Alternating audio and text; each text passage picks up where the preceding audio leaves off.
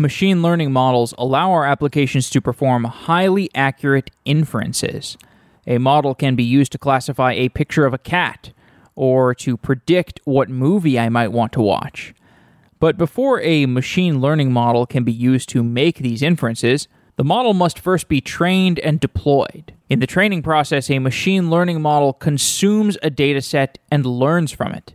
The training process can consume significant resources. After that training process is over, you have a trained model that you need to get into production. And this is known as the deployment step. Deployment can be a hard problem. You're taking a program from a training environment to a production environment, and a lot can change between these two environments. In training, you are running your model, you're training your model in an environment where you have access to lots of resources, and it's a different machine than what it's running on in production. And this can lead to compatibility issues. If your model is trained in one environment and you deploy it to another, who's to say that it's going to run in that new environment? If your model serves a high volume of requests once it's in production, then you might need to add scalability to that model. And in production, you also need all kinds of things like caching and monitoring and logging. Large companies like Netflix and Uber and Facebook have built their own internal systems to control the pipeline of getting a model from training into production. Companies who are newer to machine learning can struggle with this deployment process. And so these companies usually don't have the resources to build their own machine learning platform like a Netflix or an Uber. Diego Oppenheimer is the CEO of Algorithmia, which is a company that has built a system for automating machine learning deployments. This is the second cool product that Algorithmia has built. The first being the Algorithms Marketplace that we covered in an episode a few years ago they still run that product, and it's quite a fascinating product. I think if I wasn't running Software Engineering Daily today, I would certainly look at Algorithmia as a place to potentially build on top of because it's this marketplace of different algorithms that you can access via API. But this show is not about that algorithms marketplace. It's about the deployment system that they've built, which leverages their previous system. So, in today's show, Diego describes the challenges of deploying machine learning models into production and how that deployment system was a natural complement to the algorithms marketplace. Full disclosure Algorithmia is a sponsor of Software Engineering Daily.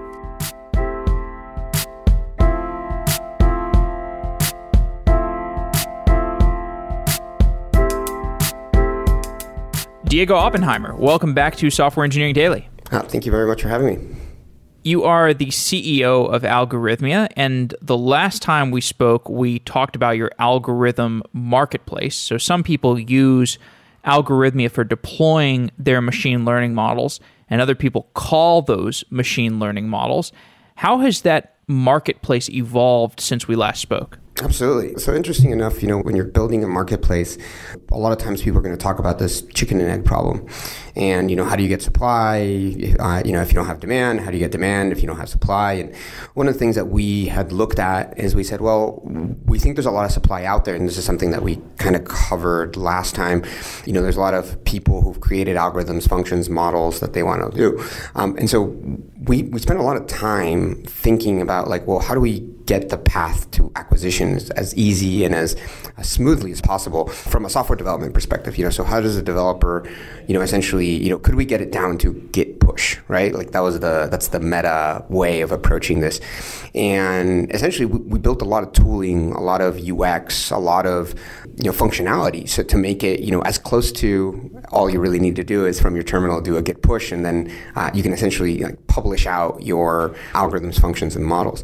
Surprisingly in the world of data science and machine learning, this is a tool that didn't exist and, and, and really attracted data scientists and machine learning engineers because of the difficulty that they were having grabbing their TensorFlow models or Keras models or scikit-learn models and, and actually being able to publish them and host them and run them in production. So our what the tooling that we initially initially built for easy acquisition or for making the life of developers easy ended up being kind of like the actual gateway for you know people really looking at us and saying, "Hey, this is exactly how I want to do deployment and hosting because it makes the whole process so easy." So you were seeing people use the algorithmia deployment system that you made for a marketplace.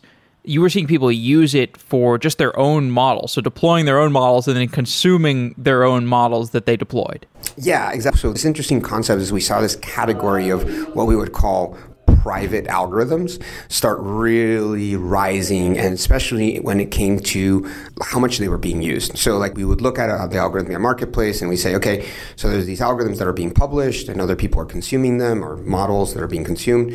But then there's this really large rising category of models that were being put into the platform never published publicly to kind of like essentially you know the public index, but had a massive amount of consumption. So this idea of like they were essentially using our tool as a private hosting service for their models, and the volume was actually really impressive.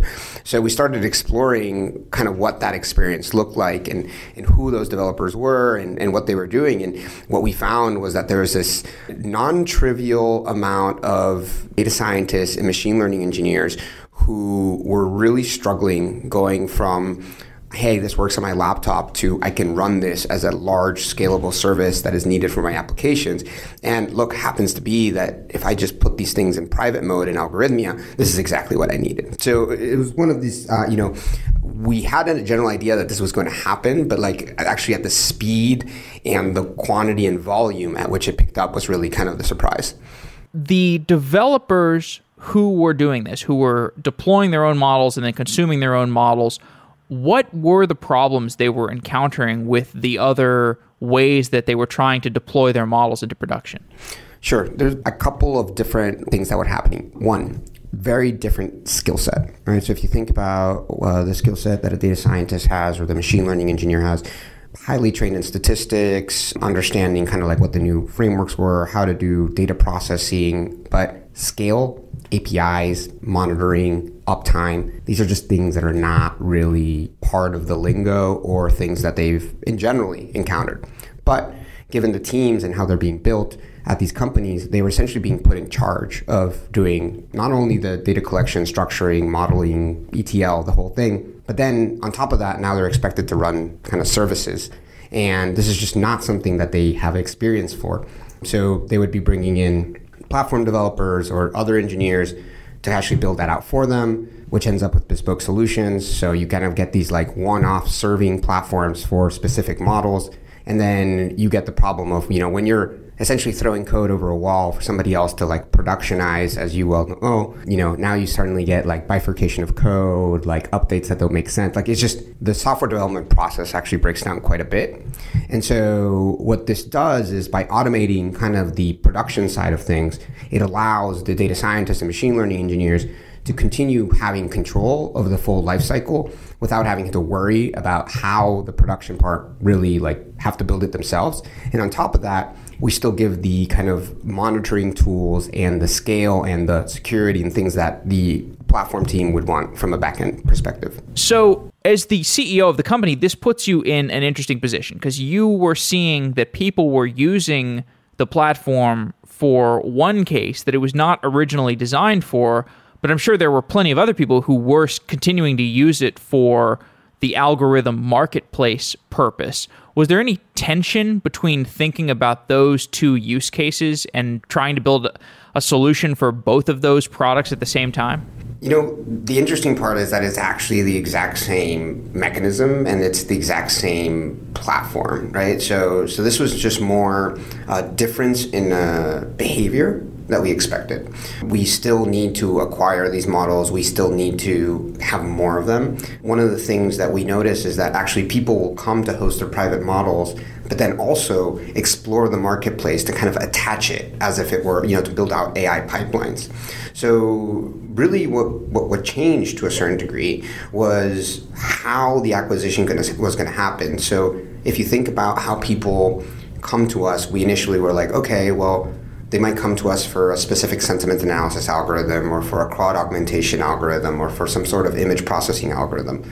But the truth was that like we have a large amount of people that come to us to host their own models and then go out and explore the marketplace as like a kind of add-on which if you think about it is really in line with how platforms work right so if you think about how you know the most popular platforms out there that we work with you know they start out with a platform and then they add kind of like add-on marketplaces or add-on perspectives and this was not something by design, but natural behavior that ended up with our developer population, which is they came because we solved their immediate problem, which is how do I host this? And then they found things to complement their workflows right there.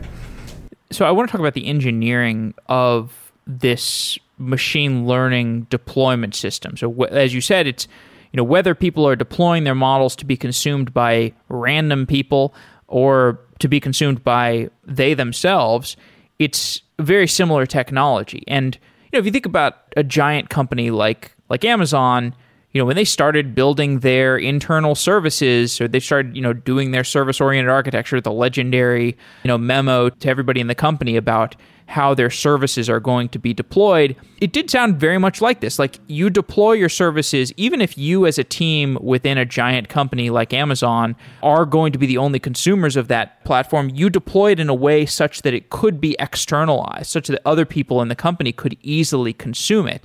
Uh, and it sounds like that even that principle extends to you building this this marketplace of machine learning model deployment. So I want to talk about that. So if we're talking about machine learning model deployment instead of just these normal restful services, you know, people think about just deploying their own microservices.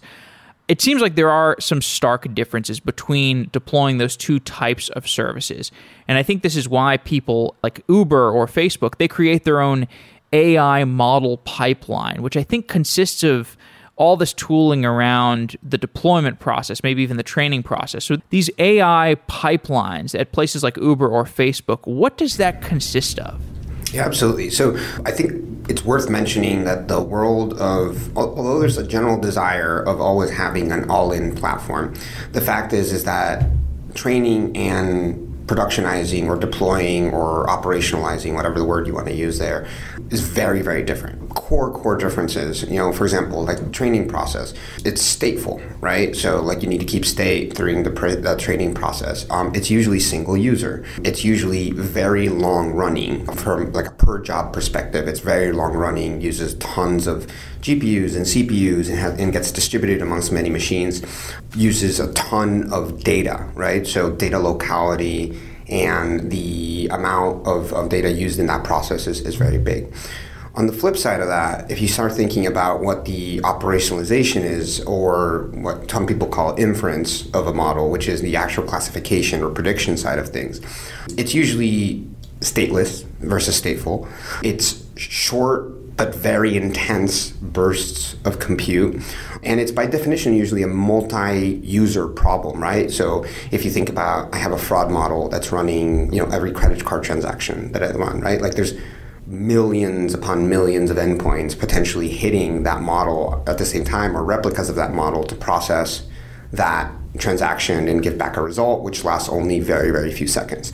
So if you boil down to the problem to its you know bare bare like kind of characteristics, the training and the operationalization side of things are very, very different. And so designing a system that encapsulates both is going to be difficult, hard, or you're going to have to give up on one side or the other, right? And you can see that in the industry that we've seen is like there's been a specialization towards one side or the other. So when talking about AI pipelines or things like you mentioned, like the projects like uh, Michelangelo or Twitter's DeepBird or TRX at Google or Facebook uh, Facebook Learner Flow at, at Facebook, the project itself tends to be the encapsulation of both training systems and production systems, but those systems are actually quite separate. And the main driver to get those things out is this idea that, like, hey, we productionize one model, we productionize the second model, we productionize the third one, like, oh, we might be doing this a lot. You know, we might be adding models to a lot of the different pieces of our um, organization. We probably want to reuse these in a lot of cases. And how do we make sure that we only have to build this once, but then also follow a certain pattern so that we can scale them, monitor them, etc. And so these companies have noticed that you know, AI is here to stay to a certain degree, and machine learning is probably important for them, and that they're going to be integrating into multiple different parts of their organization. I think Facebook stats said that 25% of their engineers interact with FB, FB Learner Flow. I, th- I believe that's an accurate statistic. And so if you start thinking about the size of the amount of people who are going to be interacting with the serving side of things, and the fact that like their machine learning and AI teams are actually fairly small compared to the rest of the developer organization, now you suddenly start seeing why it's really important to start a certain uh, level of standardization, but also centralization around these services and the mechanisms that you do it. So that's kind of really the, the driving force. And so this is very much in line with what we see in terms of behavior, where not only are people using us as their hosting service, but they're also adding many more models under their accounts, and different parts of their engineering organizations are using that. And that's also led and to our essentially full-blown enterprise product, where we've actually grabbed everything that we've built for the marketplace, including all our admin tools, metrics, you know, everything that we built from the back end to run algorithmia.com and we've productized it and we now deliver it to the largest organizations in the world so that they can actually run internally their version of a serving platform in the similar way that you know Twitter built their own and Google built their own and Facebook built their own. A lot of companies do not want to build their own. They want to buy this product, and that's what we've actually been giving them. So the flavors of software engineering that exist within one of these AI platforms that Uber has built or that Facebook has built or that Google has built, how similar are they across the different companies? because like i think in our last conversation we talked a lot about like the variety of container orchestration solutions that there were two or three years ago i mean there still are a variety but there's been convergence it's one of these things where people were trying different things but it kind of there's an advantage for the ecosystem as a whole to eventually converge on on a single solution because you know we find that many of these problems in software engineering, it's the same problem at every company, in every product. And so container orchestration is one of those examples where, yeah, you know, Mesos works in some contexts, Kubernetes works in some contexts, but in general, like Kubernetes is kind of, it does the job. And, you know, in our last conversation, I don't know if you remember, but we talked about sort of the lack of a winner take all nature in software engineering in general, but AI training and deployment, like if I talk to, to, to Facebook about AI model training and deployment, and I go and talk to Uber about AI model training and deployment, are they going to tell me that they do the same things or very similar things, or is it is the use case different? Is the fact that I'm developing an AI platform for Uber and is being deployed to its real time gig economy application is that starkly different than the the problems that Facebook is tackling? Um, so I, think you're. We can separate it in a couple different things. One, which is on tooling and idea behind tooling or what they've used, and then the second one is around use cases, right? So, um, not hard to imagine that Facebook probably spends really, really a lot of time on NLP problems, so natural language processing understanding what the updates are, understanding what news articles say, understanding what's being, you know, how to do relevancy for their ads, understanding what conversations are about, what people are talking about, what the relationships between people talk about. So um, you can see them spending a lot of time. And if you go look at their research, which they make pretty public, like they spend an immense amount of time on natural language processing. Um, same thing for images. They spend a ton of time on images and being able to understand the meaning of images. And so one of the things that you know, if you want to kind of like group this into a category, which is like a really broad category, so it's a little bit unfair, but like Facebook spends a lot of time doing AI for unstructured data, right? If you think about, you know, freeform text, freeform images, freeform voice to a certain degree now, freeform, you know, so they spend a really lot of time. So you can see that they will probably, everything that they do, my intuition would be that they probably need to build the best tooling for dealing with unstructured data. On the flip side of that, Uber doesn't deal with that much unstructured data. So like we can go find use cases, I'm sure, of them trying to figure out things on images or maybe for their like you know, self-driving car stuff. But like the truth is is that like probably most of the data that Uber deals with is structured, right? In the sense that like they have GPS coordinates, movements, you know, what the accounts are saying, where they started, where they ended. So a lot of the training and a lot of the building of models is probably around you know route optimization it's probably around pairing and auctions and like you know kind of like smart agent like res- resolution. I think they just mentioned an article recently that they're trying to detect if somebody's drunk before they get on the you know the car or not. And they do that by understanding like you call the, you, you call the you know the you know the Uber and they're kind of picking up on signals around like what your GPS movement is, like how you're moving, et cetera, et cetera, which I know sounds really creepy, but like they're trying to figure out this is research, not like something that they're doing. But you know, they can kind of make an assumption of like, well, you know, if you stumbled across like 17 streets before you got to your Uber, then maybe you're going to be in a certain state of mind that is not ideal for the driver. And so uh, the problem sets are different. And so because the problem sets are different, the preferred tooling might be different. You, so that's one, kind of one angle, right? So like where it's like, and, and I actually know that you know like Facebook does a lot of PyTorch, right? And PyTorch has like really been, and, and they talk a lot about that. And the Caffe Caffe is the other one that they use a lot. Caffe 2. So because it works on mobile. So they use certain frameworks and tools because they're super comfortable with them. They've also kind of like done their little their bet on putting back work into those open source projects. And so to make it even better for them. I know that Uber, for example, is pretty heavily invested in TensorFlow. And so what ends up happening is that these companies, they come, especially because they're fairly research driven, right? Like you have some like really famous people working on the labs there on, and all of these in terms of AI and machine learning. They make a bet around a tool and then they go build out the tooling that they need for that tool and framework. That's a little bit different from how it's going to happen wider, right? So when you start thinking about, I'm a Fortune 100 company, and so I'll, I'll, pick a random example of a company that like I know has a lot of developers. So like JP Morgan Chase has 28,000 developers, right? So to just give you an idea, right? So that's like, uh, you know, if you don't count the drivers, I'm pretty sure that's like significantly more than the total amount of people that work for Uber. And that's just developers, right? And so if you start thinking about, well, if the world of machine learning is really going to penetrate every single side of development, it's going to appear in all sorts of lines of businesses, then it's not hard to start imagining that a company like JP Morgan Chase needs to start thinking how are 28,000 developers going to interact with data science and machine learning?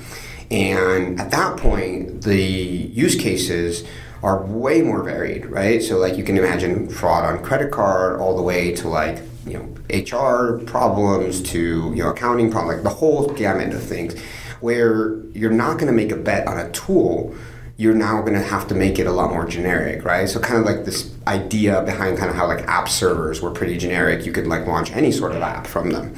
And so that movement, I think, as we see larger companies with larger developer populations, which have much more heterogeneous use cases and needs, then more generic platforms are going to be needed. And now you start building for, as a general platform, it becomes a lot harder to build that type of stuff internally. Yeah. Now, when you're talking about the differences between a company like Uber and a company like Facebook, you know, first of all, these companies have the resources to build their own specific thing, and they have they've developed a core competency in machine learning, so they're comfortable enough rolling their own. That's one side of this conversation. But the other side of it is like what you what you said about the the core difference being like the structured versus unstructured data. That's more of a question of that seems like more of a question of like how is the data being presented to the training platform or the the training process and it has less to do with the deployment because once you have the the model trained you know and and you're ready to deploy it and like present it to anybody that's going to consume it you can separate that as a disjoint problem. So are you are you thinking about like is your is the solution that you build is it mostly for the deployment process or are you also involved in the training process? You can train on our platform though it's not what we really specialize on. We are deployment and then the runtime and to your point i'll clarify that you're absolutely right where the unstructured versus structured data is really important at the training time, but actually at the prediction or classification time is just as important because the input into the classification problem is going to be either a unstructured image or an unstructured video, or it's going to be an actual structured data source like maybe a, um, a Redshift like storage.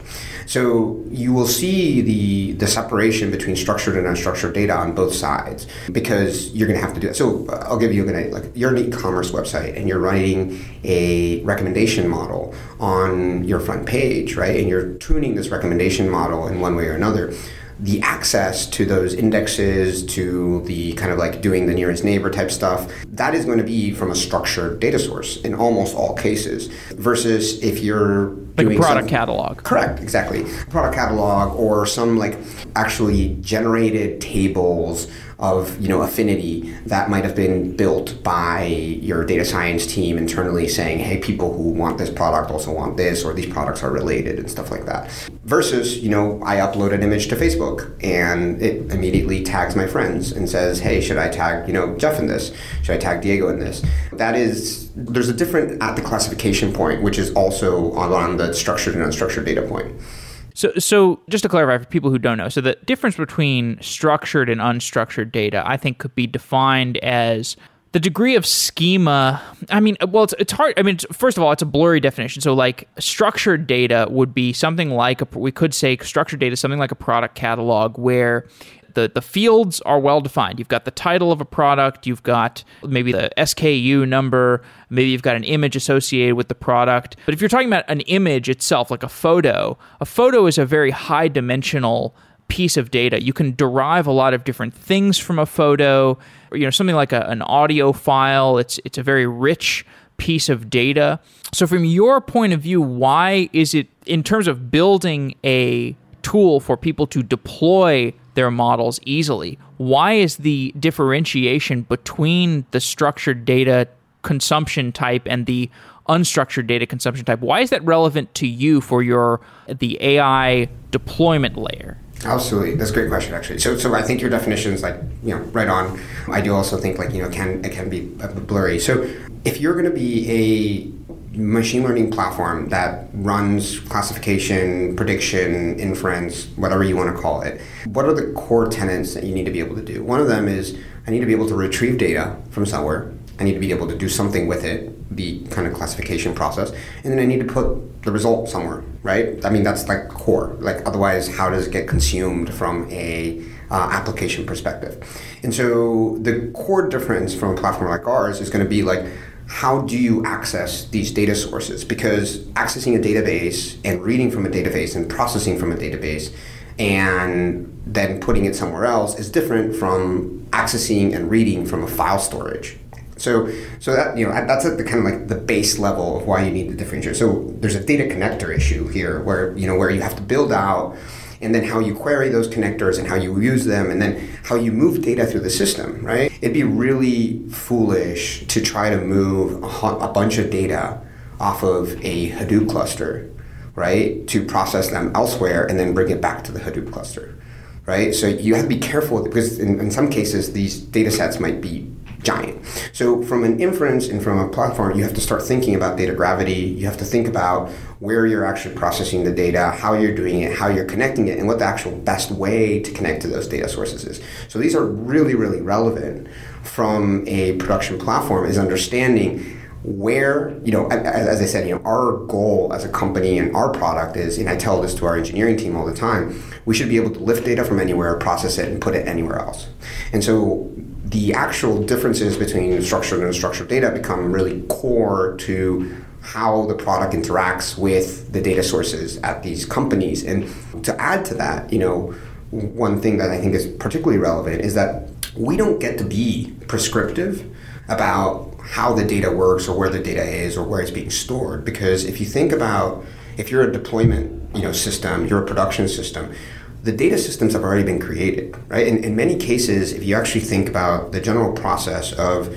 you know, there's data collection, data structuring, data modeling, and then production, and this is kind of follows almost any one of the analytical, pro- you know, any analytical process, everything from BI to, uh, you know, traditional, you know, predictive analytics to machine learning. These process, you know, d- deployments at the end, right? So this means that data collection was already solved to a certain degree. ETL processes already exist there's a structuring component that already exists there. There's probably a training component, whether that be on the data scientist laptop or in a training system or whatever that is. And so we're coming at the end, which you know is exactly where we want to be, but all these other components are already there. So we actually have to adapt to make sure that we work with what already is there because nobody's going to adopt our platform if we're trying to tell them, hey, you should change the way you do things for you know the first three parts of this process to just be able to use us. So a big part of what we do around our thinking is how do we get to be plug and play into the normal workflow of developers and be essentially as valuable as possible without having to influence any of the things around us. I did a show a while ago with a company called Dremio and uh, Dremio, uh, they're really working on trying to make data access within a large organization with a lot of disparate data sources a little bit easier. And uh, in that recent show that I did with Tomer from Dremio, we talked a lot about how data is stored at a large company like Coca-Cola or JP Morgan with its 28,000 developers or Procter and Gamble or State Farm, one of these older organizations that did not start out as a software company, but they have had to become a software company. And they have such a high volume of data. There's so much value trapped in that data. And so there's a lot of problems that are trying to be solved at, at the, those companies are trying to solve. There's a lot of vendors that are trying to build the right solutions to give to those companies. And so I'm sure you're starting to look at this at this area because you're trying to solve one specific problem that these kinds of enterprises are going to encounter. So, can you give me a picture for the data problems within one of these big enterprises and like how you're hoping to address those problems?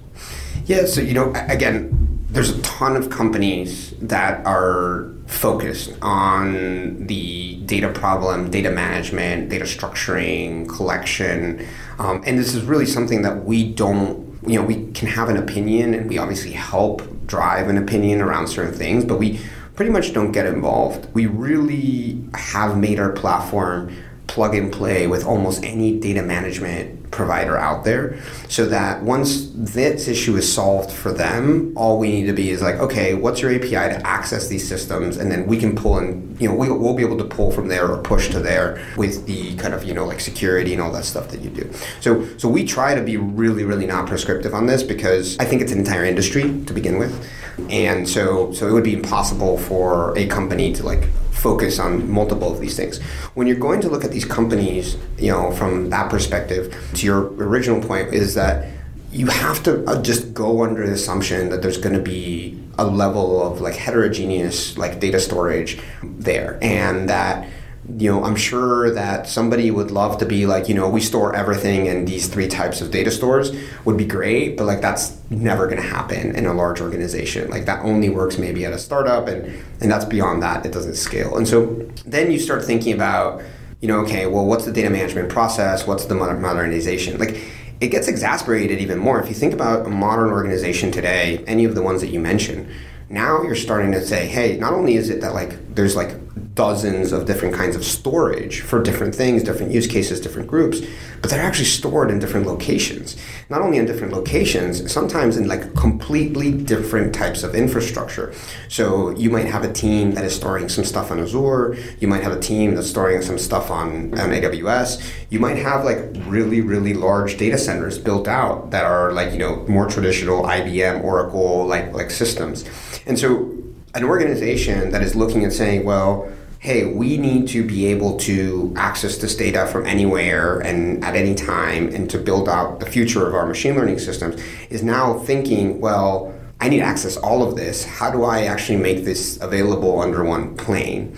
And that is actually something that like there's companies out there solving, right? So like there, there there's companies that look at that problem as a whole and and provide that. And companies like Tamr and Immuta like are, are some of the ones that I'm familiar with, but like they're 100% focused on the security and access and kind of like trying to provide a homogeneous front to all these other systems that need to query data. But I think you know the core is it's, it's a huge problem, right? I think uh, one of our large Fortune 100 customers, you know, I had a conversation with their CIO, and they were saying they had 4,000 SQL, like sorry, 4,000 Postgres databases. 4,000, right? And again, like may, may, maybe that's an inefficiency. Maybe they only need 2,000. Like I don't know. I don't know enough about their business to be able to even like give an opinion around that. You know, you they're the experts. But you know, that's the general. So this is the problems that they deal with. So there's there's a whole industry of data management that provides kind of like the front to access and access controls. And so when we come in as a production and deployment platform, our rule is we need to work with that. Like that's that's there, there's no way around it. Like we just need to work with those. And the good thing is is that those companies have spent a ton of time and work on making their front end, right? Like like API front end or their access front end pretty universal, right? So like they've done it through REST APIs, they've done it through like generic JDBC connectors. And so we can very easily plug into that and, and feed off of it. But like our whole point is that we start after that system has already been either developed or, or, or pre- made present. So if I understand you correctly, if I'm an engineer at a big insurance company and I've just been hired to improve the insurance rate risk calculator that is based on the data that's in these legacy data stores. I'm sitting down for my to build my machine learning model. I've already got the data connector problem probably solved for me. And otherwise, why would I have been hired to do my machine learning job? And so I'm sitting down to do my machine learning job. I connect the data connectors. I start training a model, and the model gets good enough. I've trained it, and and uh, you know it works on my machine. And then I get to the point where I want to make it an API endpoint so that biginsurancecompany.com can access my machine learning model as an API endpoint. And so this is where this is the point at which plenty of developers hit a friction because there's all of these different things that go along with the deployment. Like, can you deploy in different languages? Are things getting cached appropriately? Are you running on a performant processor? Can you version your model? If, if you get a, a, lar- a large influx of data and you want to build a new version of the model, but you don't want to maybe deploy it to every customer at once, maybe you want to do some A B testing or something like that, maybe you want to monitor and log your machine learning model deployment.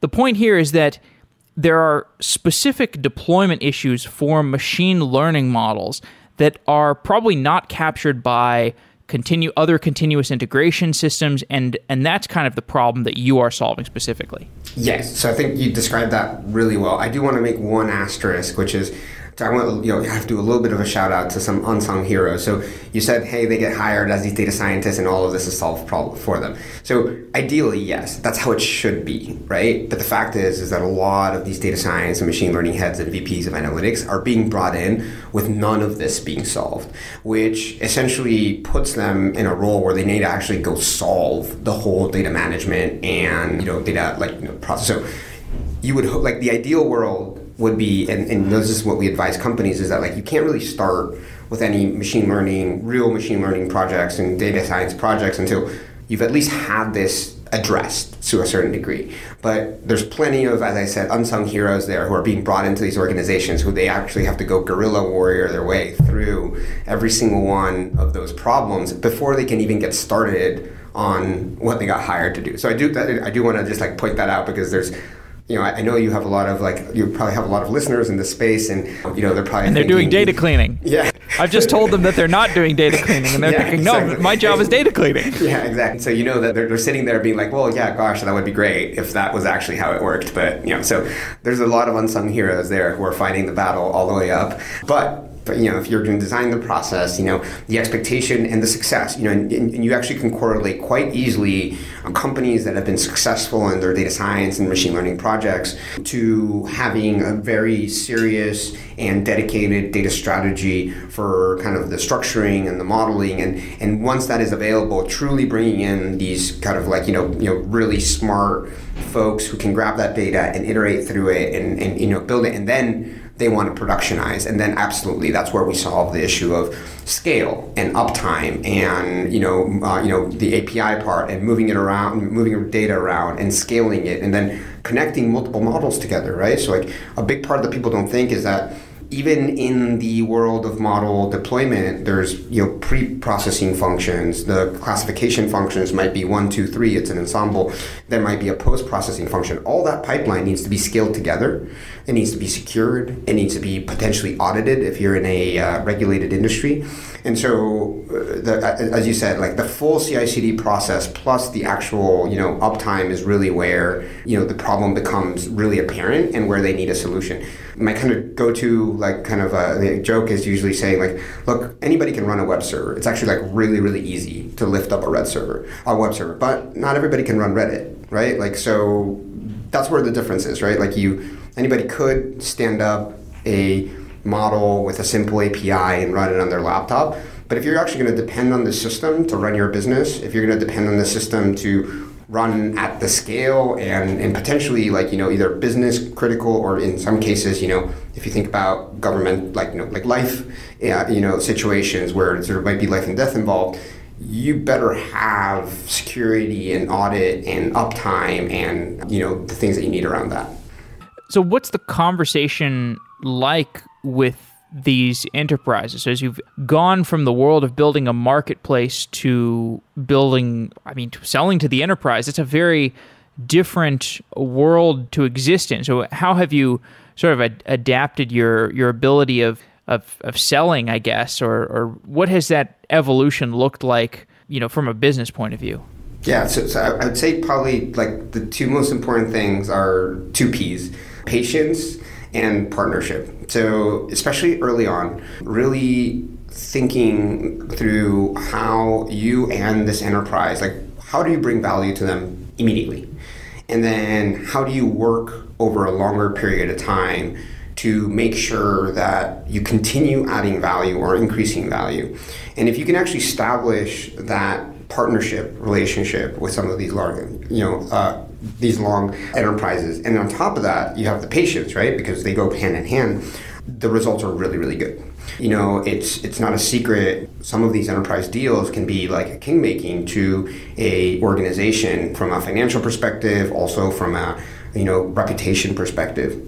And so for us, it's really been, you know, we started really early on, you know, as soon as 2016 is when we started working with enterprises. We, you know, kind of kept it for the most part on the down low and, you know, we did, you know, and it was a big part of exploration and partnership and, you know, holding hand in hand and saying, okay, what do you need? What are the problems that you need? How does our platform solve them? How can we make ourselves more enterprise ready? And then the final part really is hiring people that have done this before. So, you know, a little bit of, a, I wouldn't say, you know, we've added some personnel that is very experienced in terms of uh, working with enterprises and then, you know, kind of holding to our first two things, which is, I said, the patience and the partnership part. Like, we treat our large enterprises at not as customers, but we treat them as partners, where we understand that our product, being kind of at the forefront of this world, uh, you know, of this world of machine learning, like needs to be constantly evolving, and there's no better people to help us evolve it than the ones with the actual problem that we're solving. So, so kind of like that mentality of partnership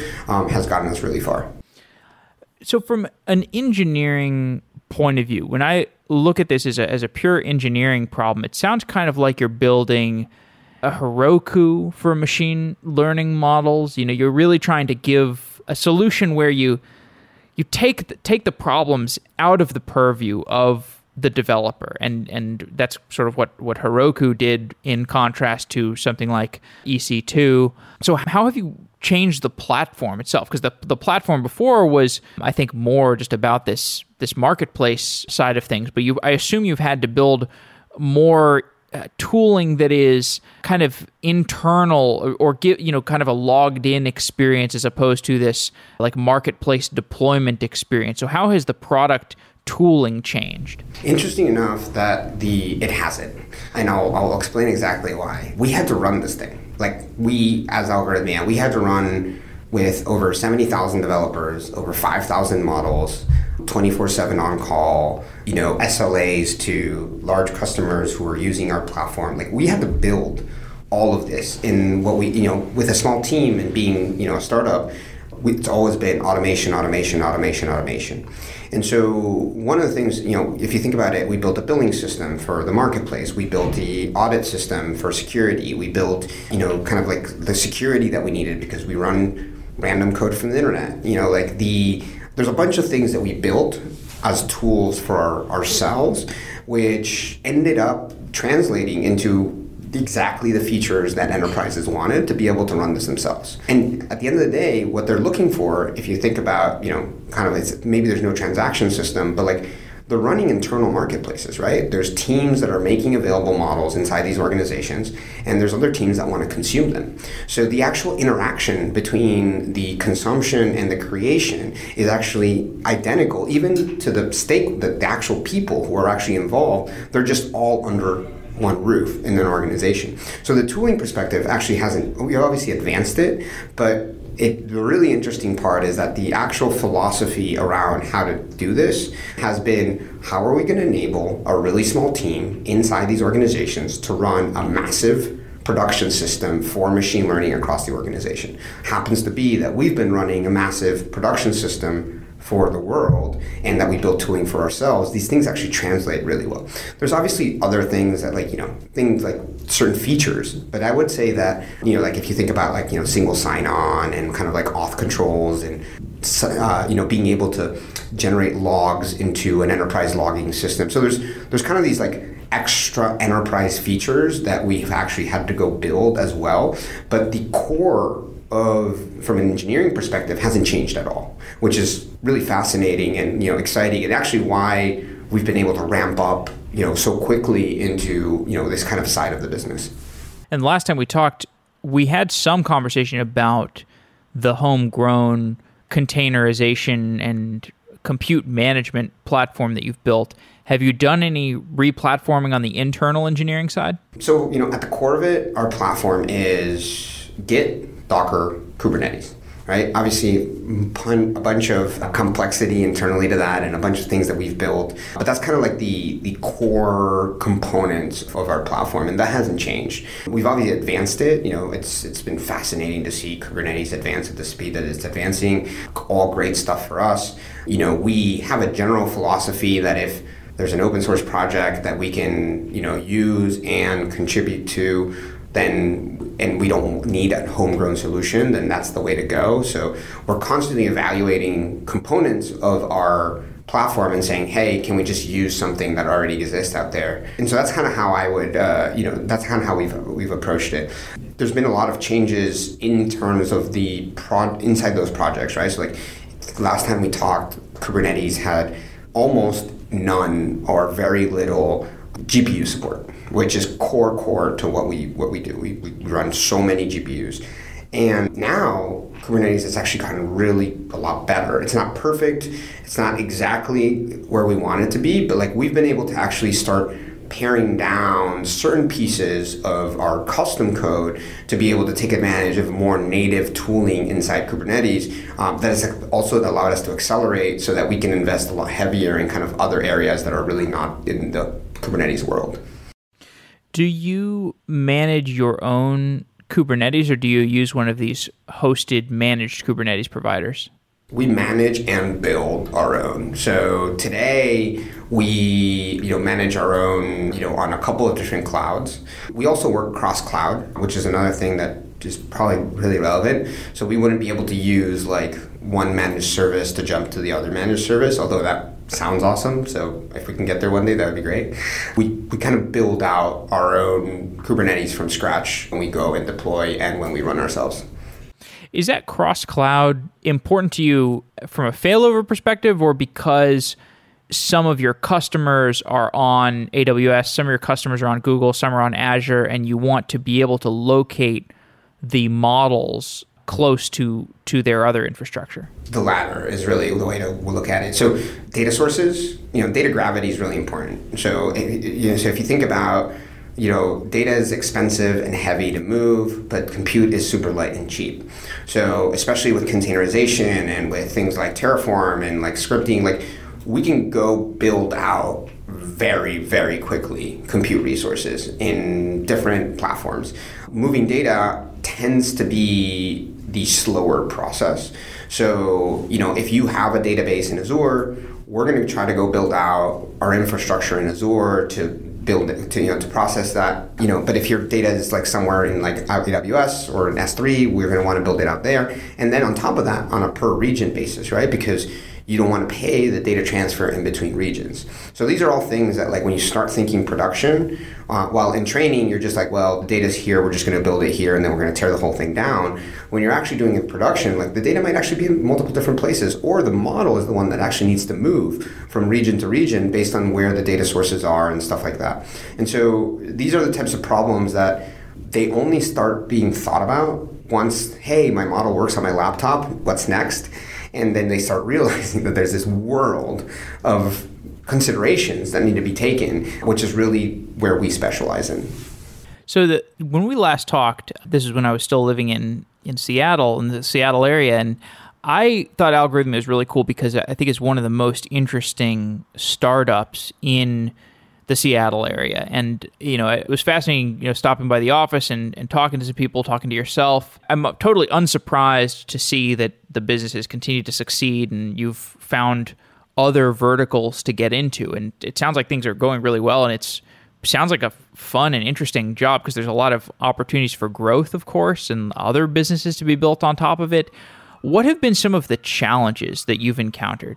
Well, you know, I think the any startup is going to have you know, growing pains, right? And so, you know, going from eight people to 16 to 27 to jumping beyond that, you know, at every single jump there is challenges from a company perspective on like how do you keep you know on mission who are the you know, you know adding management layer having people you know kind of really rally around things and, and, and, do that. So I think there's the general like kind of like growing pains of, of a startup. I mean that said, it's still a super exciting place to work. I think uh, that's probably the most exciting part of it all, which is we've been able to bring on a lot of really, really amazing teammates to kind of continue this mission and grow it. And it's accelerated everything. When you accelerate everything, you also hit potholes a little bit harder, right? so that's natural. And so, you know, how quickly how hard can you hit the pothole without popping the tire is uh, you know something that like a startup is always testing.